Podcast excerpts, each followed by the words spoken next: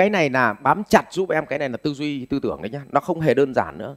Khi mình làm một doanh nghiệp khi mình làm một doanh nghiệp thì bước một bao giờ cái bước đầu tiên mà người ta làm ấy, là người ta phải xác lập tư tưởng. Và trong doanh nghiệp xác lập tư tưởng chính là phần gì ạ? Chúng ta gọi là cái gì ạ? Sứ. Sứ mệnh.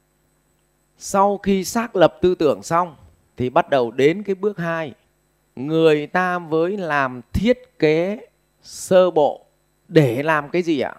Kiểm tra tính gì ạ? Khả khả thi và bản chất không có khái niệm khả thi chân lý, mà chỉ khả thi phù hợp với sứ sứ mệnh. Cả nhà hiểu không ạ?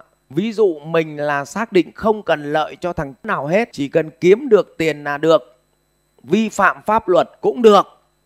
Sứ mệnh mà thì mình bày ra một cách mà hốc được tiền, mà không quan tâm đến vi phạm pháp luật, thì vẫn đạt được sứ mệnh. Cho nên người ta đối với người ta người ta bảo vậy là gì?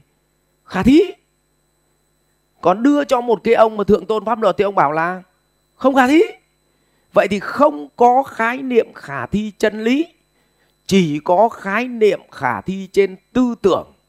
Thằng đi ăn cắp gà là tư tưởng đi ăn cắp gà, đúng không? Và nó ngồi nó nghĩ cách, nó nập mưu để ăn cắp gà. Và nó bảo như vậy là khả thi. Vậy khả thi trên nền tảng tư tưởng ăn cắp gà. Thì nó bảo là khả thi. Nhưng mà nếu nói chuyện với người đạo đức, người ta bảo, vậy không khả thi. Cả nhà hiểu không ạ? Không, đến lúc mà sau này chúng ta lại tranh luận với nhau về khái niệm khả thi. Ví dụ bác này, bác cái đầu tư, bác cái bảo là tỷ suất lợi nhuận là 5% trên tổng đầu tư. Thì có nghĩa là sau khi kiểm tra xong được 6% thì bác bảo là gì? Khả thi nhưng ông này bảo 30% thì là không khả thi. Cả, cả nhà hiểu này không ạ?